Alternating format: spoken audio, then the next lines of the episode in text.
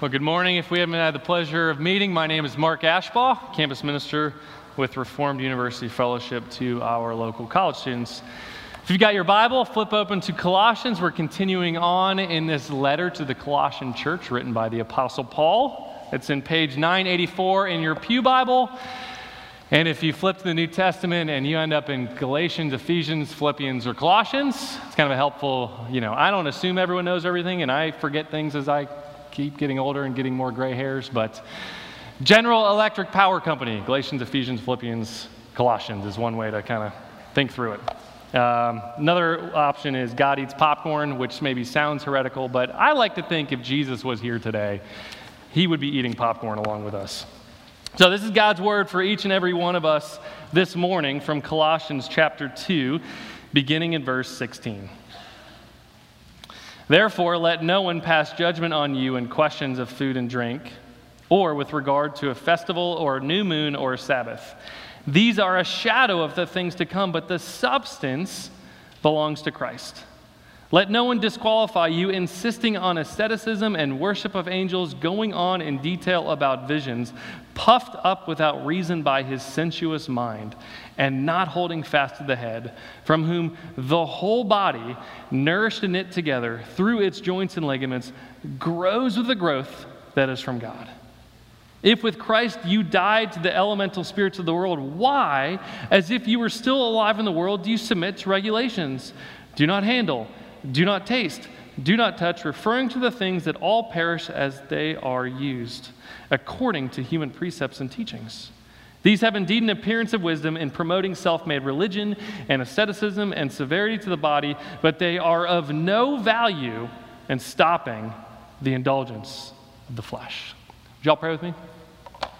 Father, thank you again for your grace and kindness. Thank you that we have the opportunity to be here together this morning. We pray that your Holy Spirit would come upon us, each and every one of us, regardless of our emotions or feelings or circumstances, that you would open the eyes of our hearts to behold wonderful things of your word. It's in your Son's name we pray. Amen. So, in the early 1900s, the British Empire was the greatest navy in the world.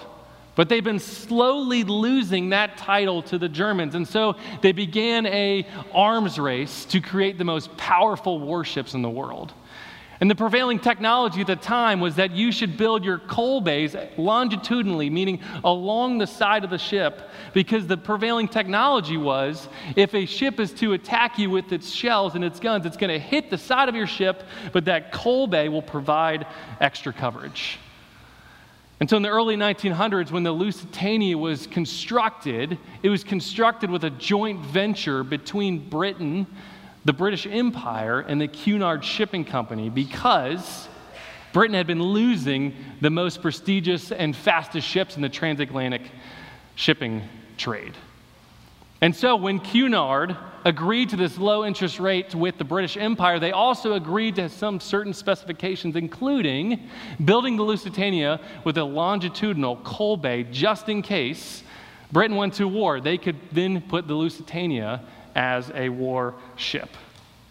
However, by the beginning of World War II, all the ships built on this technology, on this knowledge, were vastly and quickly behind to the newest and latest ship, the submarine, with using the torpedo, which could strike without any warning. And so these longitudinal coal bunkers that the Lusitania and other ships had been built upon, old technology, were outdated. And so on May 7th, 1915, when the passenger ship Lusitania, now the, the most prestigious and the fastest transatlantic ship in the world, was struck by a torpedo. Its old, outdated technology with the longitudinal coal bays did not protect it, in fact, led to its quicker destruction, sadly killing over a thousand people.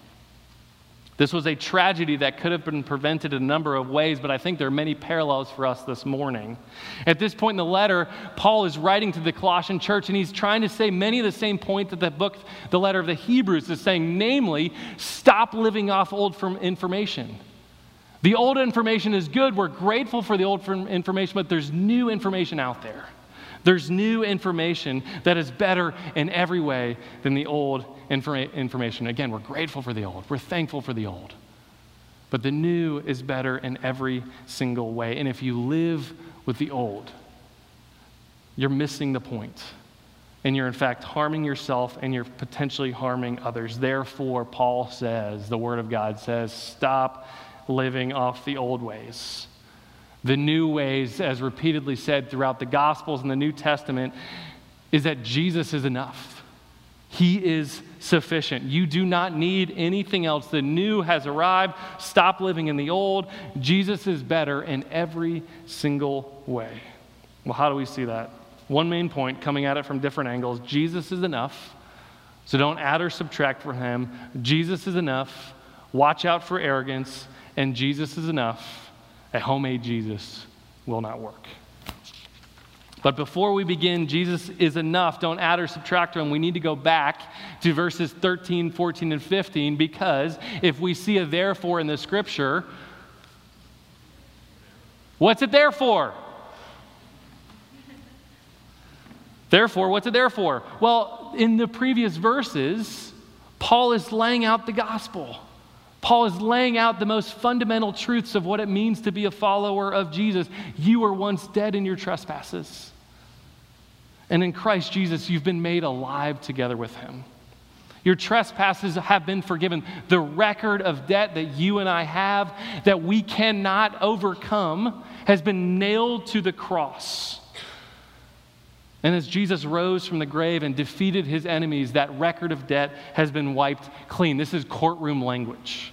You and I are guilty. We deserve the penalty of death, but the penalty has been paid by Christ on the cross. Therefore, again, your record is wiped clean. You can no longer be tried of your crimes. Satan can bring charges against you, the world can bring charges against you, you can bring charges against you, but you are no longer guilty.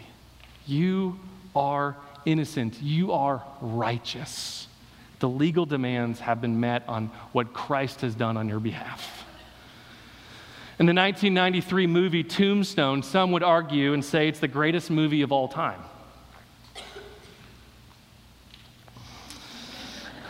Y'all, even the nine o'clock gave me some chuckles. I, I love the nine o'clock. I hope that didn't come across that way. In this movie, Tombstone, it's between the famous lawman Wyatt Earp as their central character and his trusty sidekick Doc Holliday against the outlaw gang, the Cowboys, with their leader Johnny Ringo. And before the showdown between Wyatt Earp and Johnny Ringo, Wyatt is talking to his best friend Doc Holliday, considered the fastest gun in the West. And Wyatt realizes, I can't beat Johnny Ringo, can I? And Doc Holliday, who's dying of tuberculosis, says, No, you can't beat him. But Wyatt Earp goes anyways. But by the time Wyatt Earp arrives with his showdown against Johnny Ringo that he cannot win, he sees and recognizes that Doc Holliday has gone in his place and has defeated Johnny Ringo. Wyatt Earp did nothing but put his faith in his friend, and his friend went in his steed, and Wyatt Earp no longer has to be afraid of Johnny Ringo. I was also reminded of a scene in one of the Harry Potter series in book six. Harry Potter is walking with his professor, Professor Dumbledore, considered the greatest wizard of all time. And it's a dangerous time in the series. And, and as they're walking along, Professor Dumbledore says to Harry, Harry, take out your wand. But in fact, you don't have to worry about being attacked. And Harry says, Why not? And Dumbledore says, Because you're with me. Since Harry is with the most powerful wizard in the world, he has nothing to be afraid of. In Christ Jesus, He's gone ahead of you. He has said, You are innocent, and you are beloved, and you are righteous. This is who you are. This is your identity. This defines you from here on out if you put faith in Jesus. Now, do you and I continue to sin? Yes, we are continuing, continually guilty of sin, but that is not who we are anymore. That does not define us. Jesus defines us.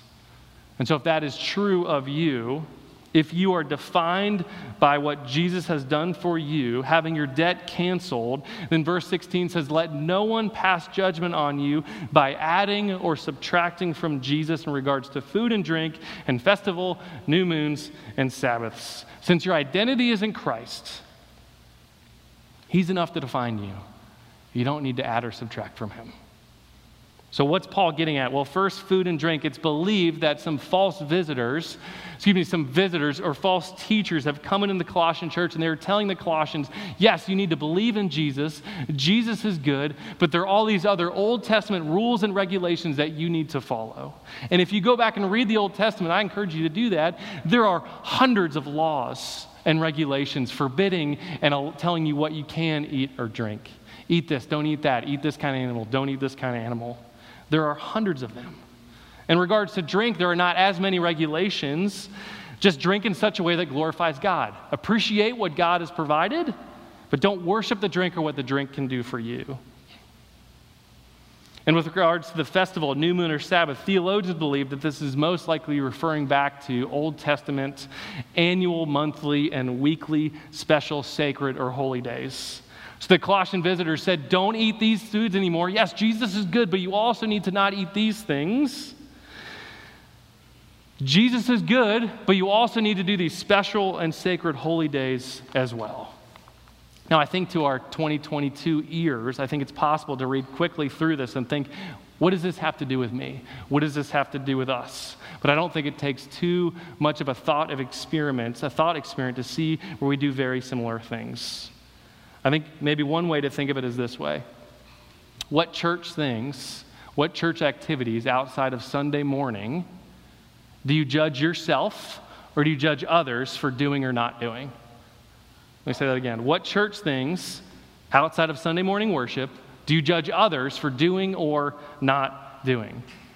Now, this church does a lot of good activities. There are really good things out there Bible study, life group, youth group, C3, RUF. Don't stop coming to RUF. Those are good activities, I hope.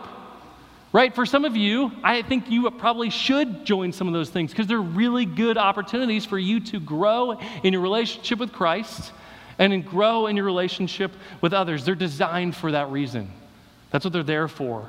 They can be one of the major means by which you grow in Christ. But if you made these extra things the main thing, right? If you were to honestly evaluate your life, would you say it's these activities that I do that define me? Or does Jesus define me? I realize that's not mutually exclusive because if Jesus is your identity, if Jesus defines you, then you do these things. But if these things that you do went away, would you in fact also lose your identity with Christ? What about food and drink?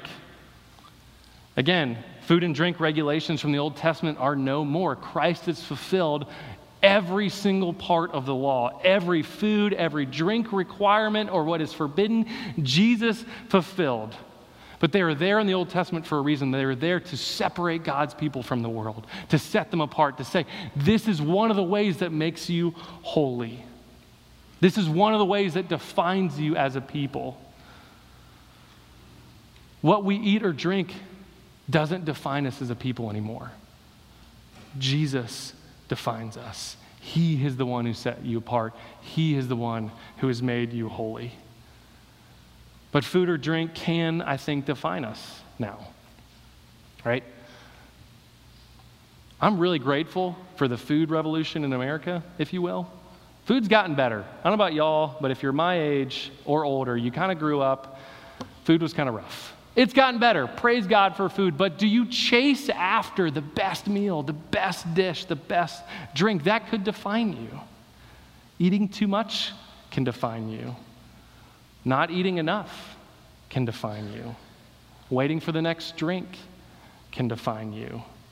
Or not drinking. I'm not this type of person, and I look down upon others who do.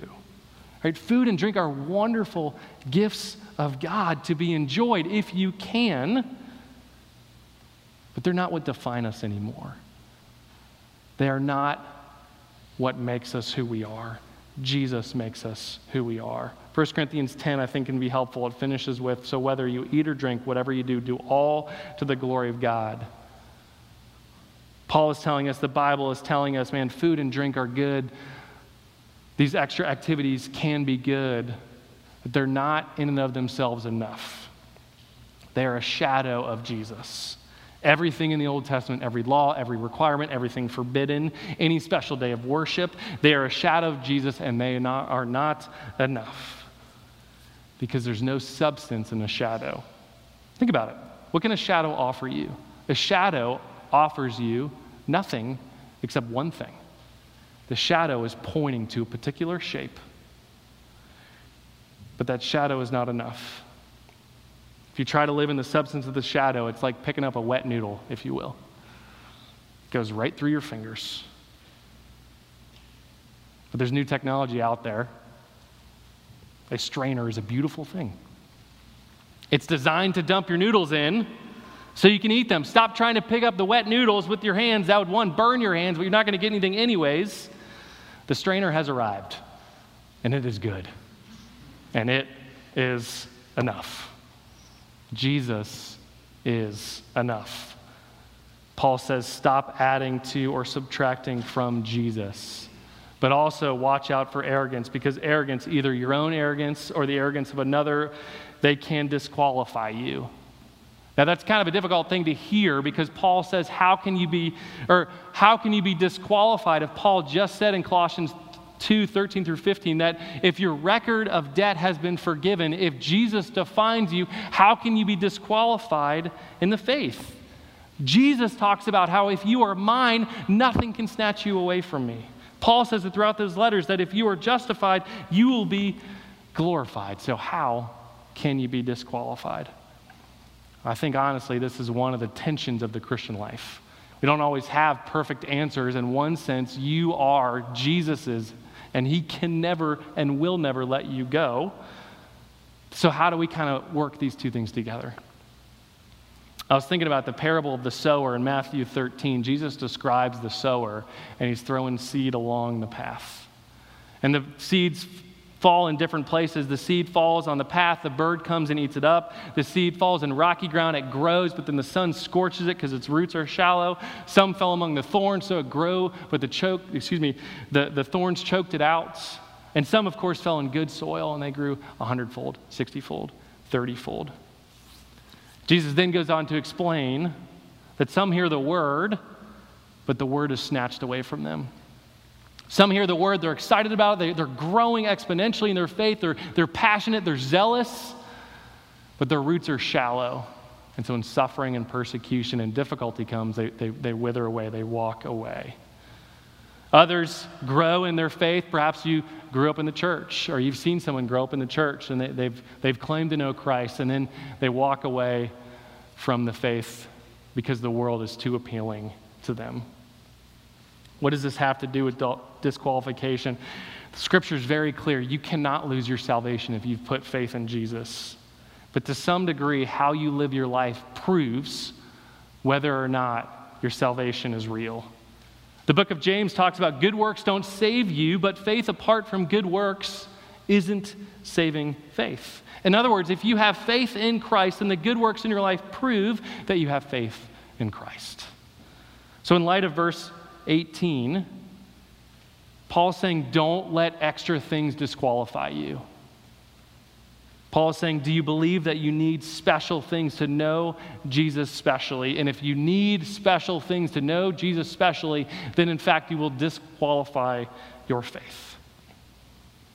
Now, at first thought, of course, None of us would say, I don't think any of us would say, you need special knowledge.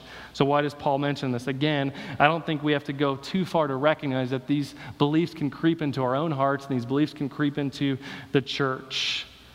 Paul talks about asceticism, and I think what he's getting at is false humility. Essentially, someone who says they're humble is usually not a humble person, are they? I'm a humble person. Are you? It's C.S. Lewis's classic quote Humble people don't think less of themselves, they think of themselves less. If the Colossian Christians continue to listen to the fake humble teachers, it will eventually derail their faith because these fake humble teachers are arrogant and they're puffed up and they're full of themselves. And so these false teachers are saying you need these extra things to believe in Jesus. Jesus is good, but there are these other things as well. One of them is the worship of angels. Now, commentators have a tough time parsing out what this means. One possible explanation is that these Christians, these false Christians, were saying you need to worship God the way the angels worship God. That sounds good. Right? That sounds appealing. That sounds holy. When you think of the, the angels when Jesus is born and they're praising God and giving glory to God in the highest, it sounds good to praise God that way. But is that sustainable? Is that possible over the long haul? Have you ever had a high mountaintop experience worshiping God and you're full of His Spirit and it's good? And that, that is a great, wonderful thing. But what happens when you come down and the expectation is you always have that? Over the long haul, you will be discouraged. Over the long haul, that is not sustainable because you will never know if your worship is enough. You will never know if your worship is good enough for the glory of God. I've been there before, and it's almost wrecked my faith. Perhaps you're there or have been there as well. Sometimes the most glorifying worship you can offer God is you woke up on Sunday morning, you were a broken mess. You wanted nothing to do but to stay in bed. And by the grace of God, you rolled out of bed and you showed up here.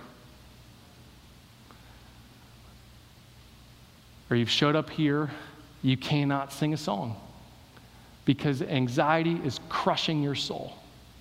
You cannot sing a song because your heart is hard and angry towards God. You cannot sing a song because something horrible and tragic has happened in your life.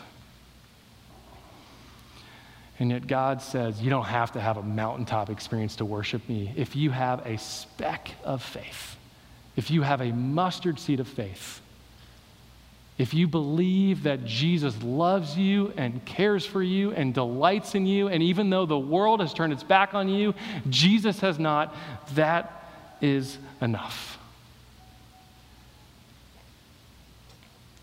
You don't need anything more to add to Jesus.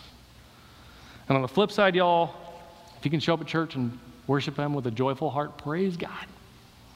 Praise God, right?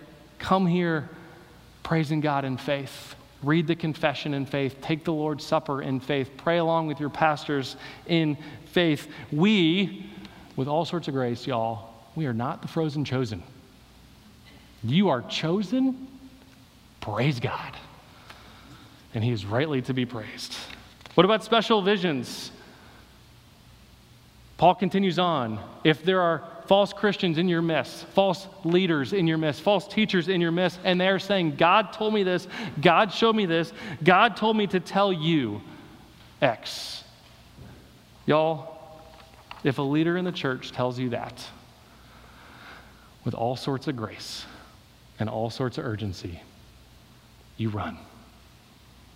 You turn your back on them and you walk away from them. They are not concerned about you. They are only concerned about themselves. It sounds holy, it sounds spiritual, but they are a chicken with their head cut off. They have disconnected themselves from the head of Jesus Christ. If you continue to follow them, if you continue to follow Jesus plus this, they will eventually disqualify your faith. Whether that leader knows it or not, their goal is not the glory of God, and their goal is not your care. They are following someone else. They are following a Jesus that is not of the Bible. They are following a false Jesus. They are following a counterfeit Jesus.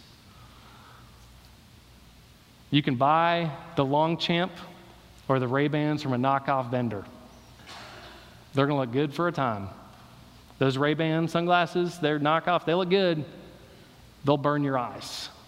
That Longchamp bag, it feels pretty outdated at this moment, but I'm going to go with it anyways. It's like a, it was a, it was a pretty cool purse for a time. But eventually, the tear in the bottom, it's going to get bigger and bigger until all your valuables have fallen and they're 10 blocks away. They're fakes. They do not protect you, they do not build you up. Yes, it seems humble to worship God in a special way. It seems humble to trust a leader that has extra visions from God than ordinary church leaders have. But they're saying you need something more than Jesus. They're saying you need something more than Jesus has given you. It's saying, yes, his word is good, but it's not good enough. Therefore, Paul says, y'all, hold fast to the head. Hold fast to the head, who is Christ, from whom the whole body, nourishing it together through its joints and ligaments, grows with the growth that is from Christ. The problem with counterfeits and false teachers is they give the illusion of growth. They give the illusion that if you follow Jesus in this special way, you will grow in a wonderful and special way, but it is a lie. Colossians 2 6 and 7 right before this, Paul says, As you receive Christ Jesus the Lord, so walk in him. How did you receive Christ Jesus the Lord? You received him in faith. And so, the same way that you received your justification is the same way you receive your sanctification in faith. In faith, according to the ordinary means of God's grace. Desperately cling to Jesus. And y'all, we need to do it together. Y'all, if we all hold fast to Christ together, we grow with one another.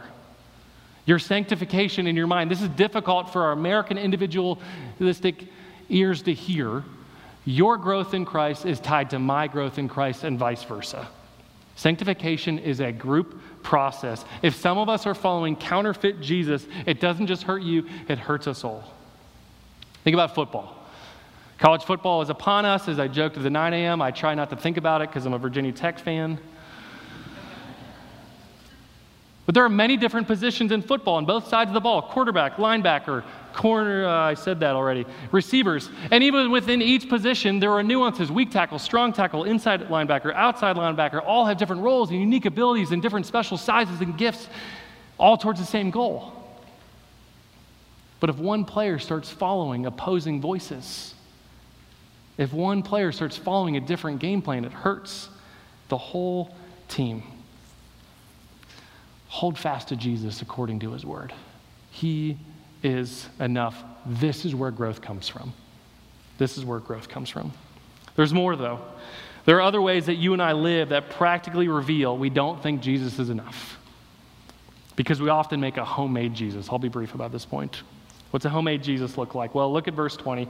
If with Christ you died to the elemental spirits of the world, why, as if you're still alive in the world, do you submit to regulations? Paul is essentially saying if Jesus is enough, if Jesus is sufficient, if Jesus died for your sins and made you alive together with Christ, Paul is saying, why do you live for these things?